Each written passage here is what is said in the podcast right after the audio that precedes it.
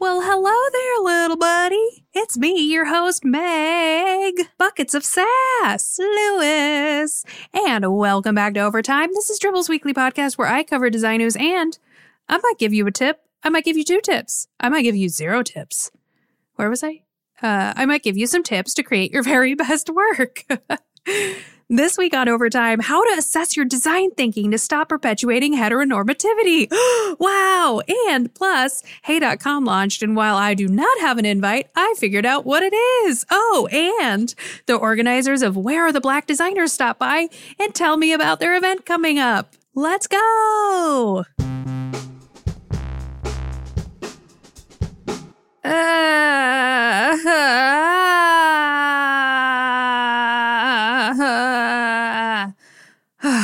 That's exactly what it feels like to have to scroll through yet another Slack channel to find what you need to find. Worse, when you've got a client who expects an update right now and it's straight up not there. There's that, and then there's Basecamp, the all in one place to keep all your stuff and run your design company the calm way. Ah, they've got a super dope client feature that's unlike any other project management software out there. You just pick only what you want to share in the project and boom! Client feels warm and fuzzy and you don't have to waste your time. So start working the calm way today for free at basecamp.com.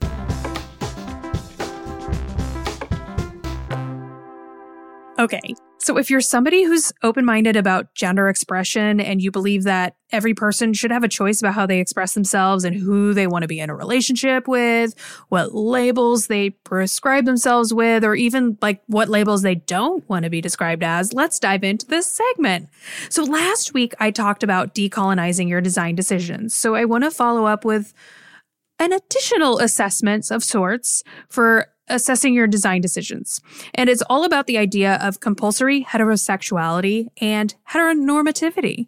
And if you're a straight cisgender person, meaning that you were born and assigned with a specific sex and your gender identity matches that sex, and of course, straight means that you're attracted to the opposite sex only. So if you're a straight cisgender person, and of, of course, now is when we get into the concept of gender versus sex, and you need to ask yourself a lot of questions about how gender expression versus genitalia matters to you and what your preference is and what you're attracted to. But that's for a totally different podcast episode because I got to keep this to design. We're talking about design. Let's talk about design. So, if you're a straight cisgender person who is thinking they're about to get attacked by me, Meg Lewis, I would never. I'm a cis woman in a heterosexual relationship. I don't think there's anything wrong with straight people. You're beautiful, you're amazing, I love you, and you're allowed to celebrate your sexuality as long as you're not hurting anybody. My glob, okay? Ah, we are here to talk about what humans specifically straight humans, but really all sexual orientations and gender expressions. What humans can do to make the world a more inclusive place, and also maybe heterosexuality doesn't have to be the default. So, before we get into design, I want to just quickly define a couple of things first. Um, the term that I really want to define, which I alluded to, compulsory heterosexuality.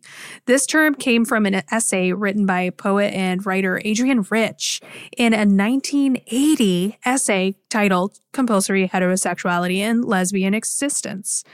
And compulsory heterosexuality basically just defines that heterosexuality is the default. It's required. It's the quote unquote normal relationship and sexual lifestyle where it's a cis man, a cis woman, the penis pops right into the vagina. I can't believe that I got to say that on an episode of Overtime. Sorry, Dribbble. And, you know, all of the other heteronormative stuff, um, like they have kids, they then buy a house, um, they only ever sleep with each other. There's like only two of them. And I'm, you know, probably missing a lot of other heteronormative ideals, but you get it. It's all very traditional. And it's the idea of a relationship that we've all grown up to understand is the default, right?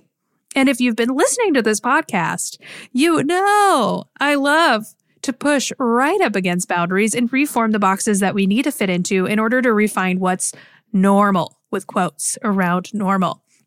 So, you know, I love this topic. And I just want everybody to be able to express themselves and live in a world where we don't put judgment on one another for being different from ourselves, okay? it's it's a lot to ask. It is. But I think we can do it. It just might take another 400, 600, 1000 years. Hopefully not. So design. What does it mean when it comes to design? So if you're open to redefining what's normal or not fitting into boxes that somebody else has predefined for you, and just you love thinking about humans as loving beings that deserve to feel safe and live a life full of love and acceptance and fulfillment, you are in luck because you're a creative person and you actually can control what kinds of people, kinds of relationships, and general lifestyles that people have in what you're designing or illustrating or photographing. That is a lot of power that you have. So, much like last week's exercise in decolonizing design and your design thinking, I ask you to just be aware of the design's decisions you make and how are they are they continuing to perpetuate heteronormativity? Are they continuing to smush the ideal relationship style that the world has smushed in our faces our whole lives? Chances are, with stuff like your stock photography choices, if you make illustrations showing like home buyers or something, if you're like creating an art directed shoot for feminine hygiene products, you're probably choosing to show what most people show. And it's largely not your fault for doing that because you've been taught and shown your whole life, my whole life, what is quote unquote normal. But now you're totally an adult with a free mind and you can control what you do with it. So typically we show a man and a woman as home buyers. We might show a very feminine presenting cis woman on the organic tampon website or Instagram ads we're making. And the best thing that you can do is to just ask yourself why you're making the gender and relationship illustration or image choices. And if you're contributing to this notion of normalcy, because it's really, really, it's really time. It's time to redefine what's normal and start opening our minds, opening up our world to allow for a definition, a new, a redefined version of what normal means. Cause nobody, nobody's normal. Ah. Anyway, if all of this is getting confusing, I, I'll give you an example that I found that I was very excited to find. There is a stock photography company called Pexels, which is P E X E L S, that recently switched over their library to consciously represent equally all people. So by age, body type, race, gender expression, relationship type, they're all there. And what I think is the most magical about the way that they're doing it is that it's just what's served to you by default. And you don't have to like see on the homepage a bunch of beautifully like beautiful by traditional beauty standards bleh, white women eating salads on the homepage and then you know you have to in order to find somebody else you have to filter down and you have to like check the box that says, okay, I want to see two people now, two people that are same sex. And you, you know, like that stuff that you have to do on most websites. That's not happening here. They're just by default showing you a broad range of humans and relationship types. So I know that there's a lot of power and excitement of having specific stock photo libraries for marginalized humans. It's empowering and it's a great place to celebrate, so I don't want those to go away. The idea of compulsory heterosexuality is that it's really on straight cis people like myself to do what they can do to stop assuming their lifestyle is what's normal and do what they can to create new systems or alter existing systems to make sure everyone feels represented so that we can all feel welcome to explore who we are and actually feel safe doing so.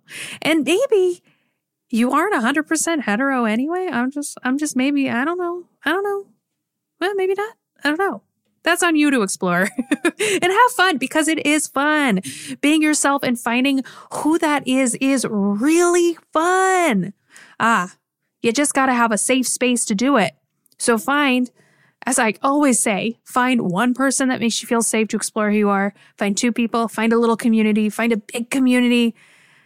Just find somebody, find a way. And you can use your design to create safe places for people to feel represented, safe places for people to feel like they can explore who they are.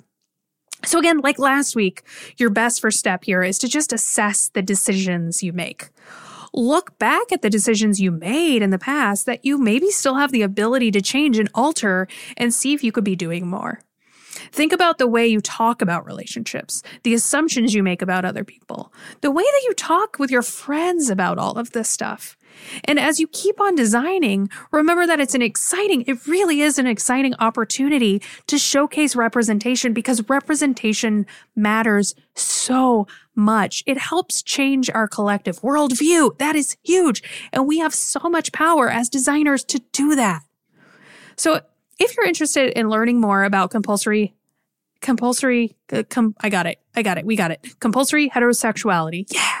I recommend watching a video it's an intro that YouTuber Hannah Witton uh, released recently, where Hannah also really struggles to say compulsory heterosexuality. Bam! Nailed it. Uh, it's a great introduction video to a lot of these notions. And Hannah also reminds us in the video something that, wow, pride is actually the opposite of shame. So why the heck wouldn't you want to help elevate pride way the heck over elevating shame?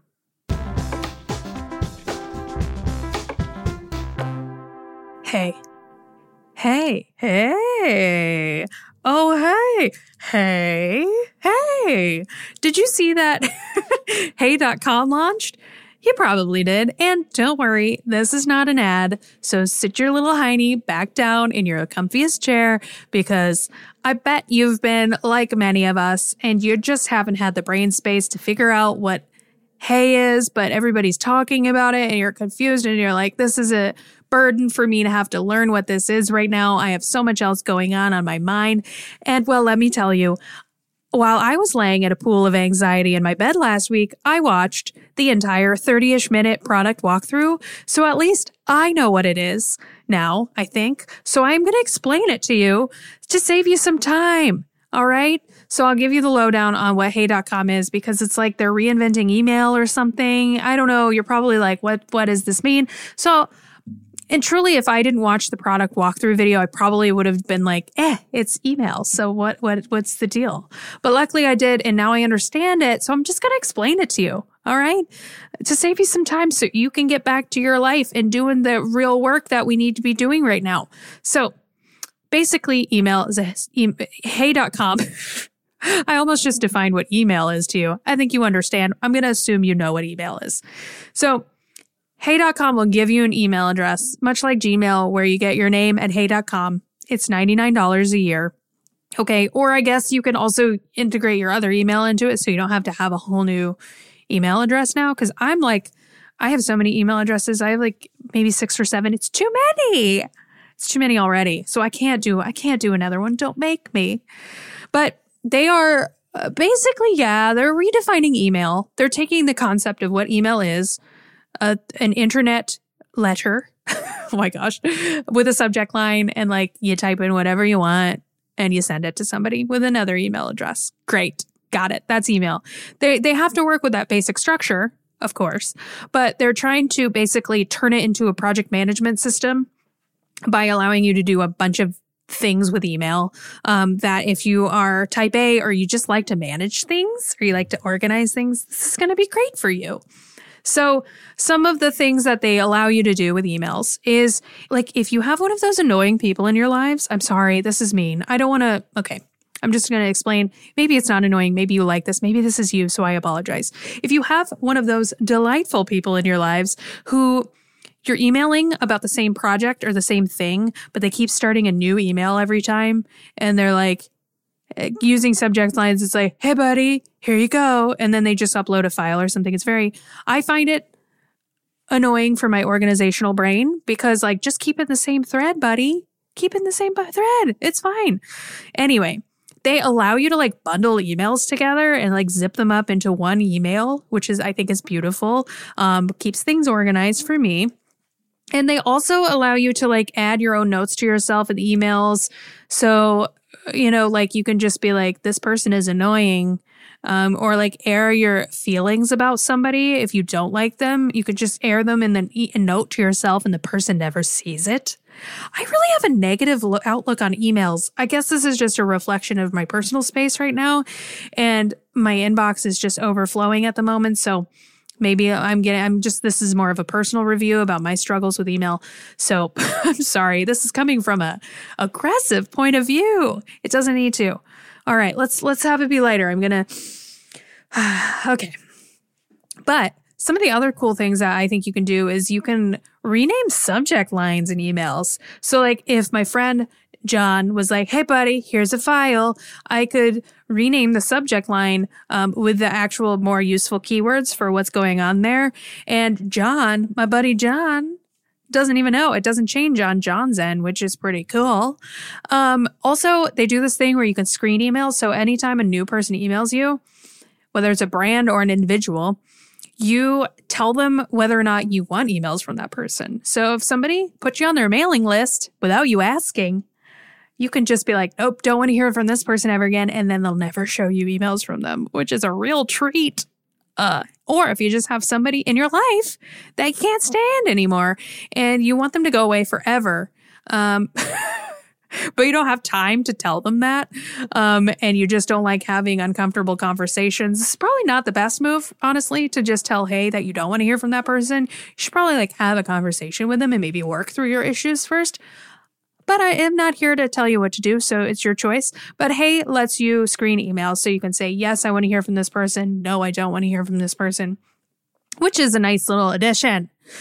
Ah, they also let you choose what person you want to get notifications from, um, or if like you want to get notifications from a specific email thread, which I'm a no notifications person on my phone. I don't have any notifications on, but if there's like one person in my life that's really important to me, and I just want to make sure that I get all warm and fuzzy inside every time they email me and see a little warm, notification, mm, like a nice little hug from my friend every time they email me, then maybe I'd turn it on for them. But truly, I can't really think of anybody in my life right now who I would want a notification turned on for me for because I'm a zero notification person. Um, no offense. Again, I just keep turning this into a negative thing. Wow. Meg.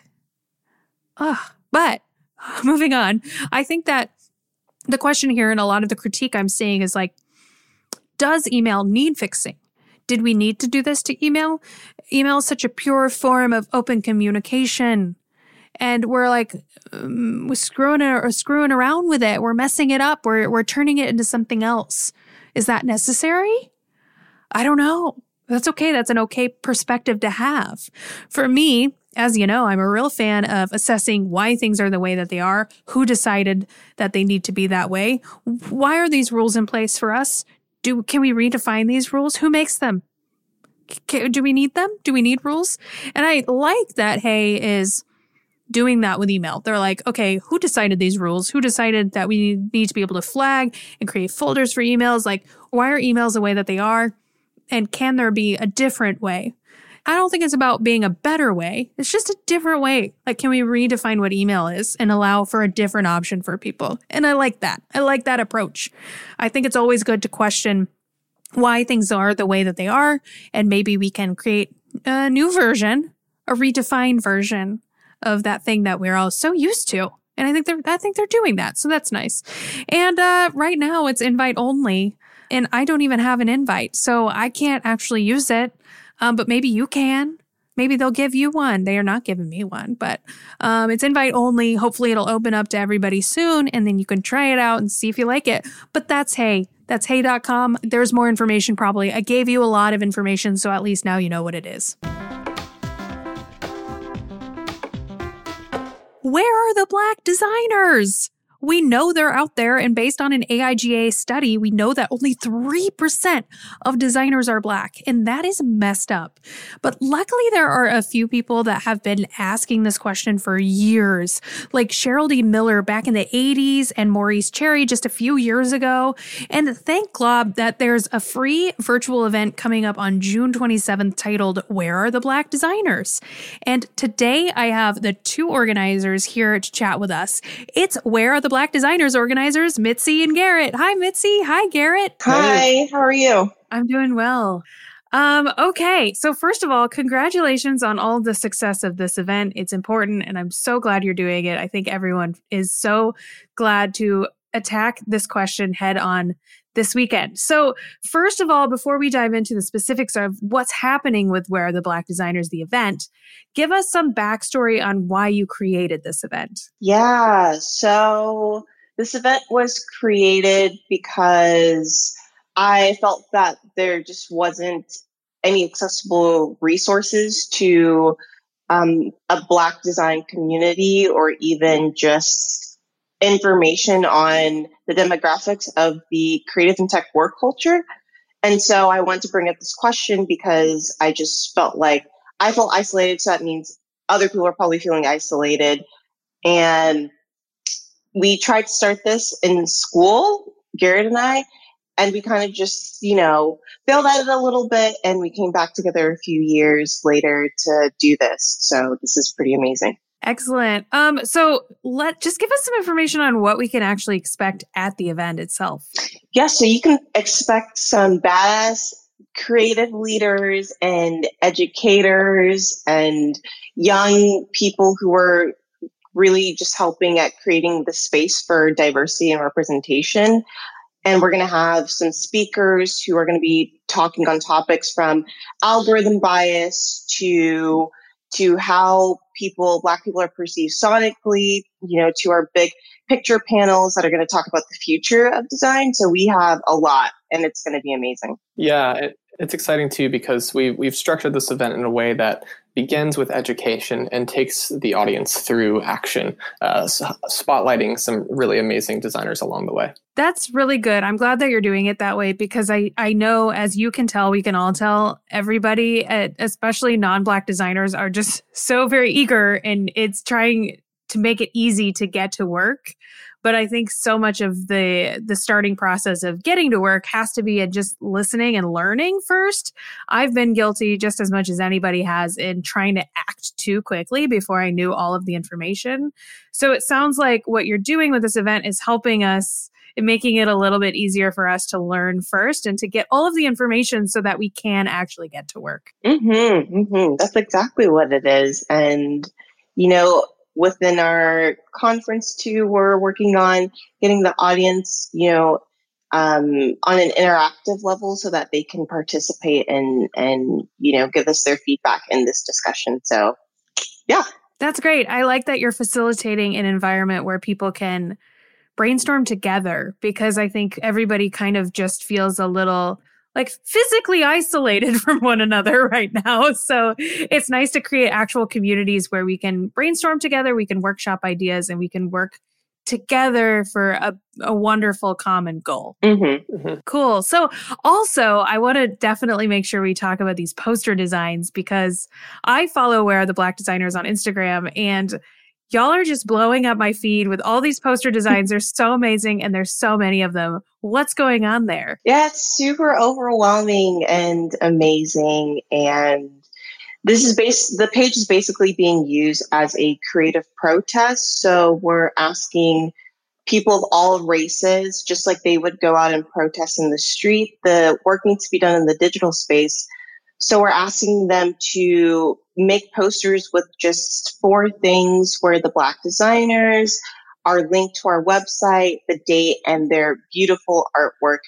And then we ask them to call out a company. That way the companies can get notifications that, you know, we're asking this question of where are the Black designers? We need to know the answer while also promoting this Black led event that's going to center around this question and that's going to discuss what we can do, you know, what is needed.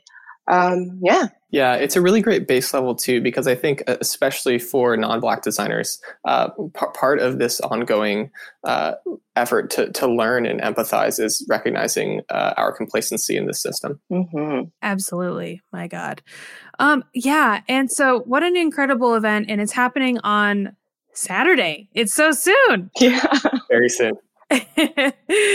All right. Um, thank you both so much for being here and for telling us about where are the black designers. Um, but first, tell us where we can find where are the black designers on the internet.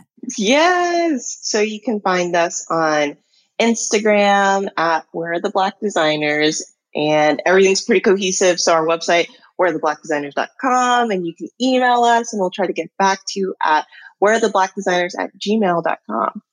Excellent. And both of you as individuals, I want to make sure we give some shout outs to you and your work.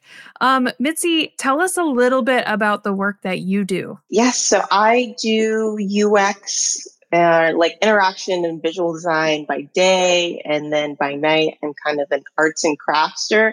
So you can see my professional work on my website, uh, mitziokou.com, and on Instagram at okay underscore mitz. All right. And we'll make sure to link to all of that in the show notes. Garrett, tell us about the work that you do. Yeah, much much like Mitzi, I am a UX designer by day and and have many a side project by night. So um, always always working on uh, something, whether it be a, a zine for for charity or or helping Mitzi organize this this amazing conference. Excellent. All right. Thank you so much for being here with us today. So excited to attend on Saturday. Everybody, please go and RSVP to attend Where the Black Designers on Saturday. Um, thank you so much for being here. Thanks so Thank much. Thank you. All right, party people, that's it for this episode of Overtime. Remember, get out there and be a good person this week. And if you forget to be a good person, apologize, correct, and be better going forward. And if you'd like to take the conversation onto the internet, use the hashtag dribbbleovertime or tag me or tweet me. My handle is at your buddy Meg or go to meglewis.com and see my design work and you can judge me and say, wow, uh, what garbage. I'll never listen to her again. Bye. Hear me next week.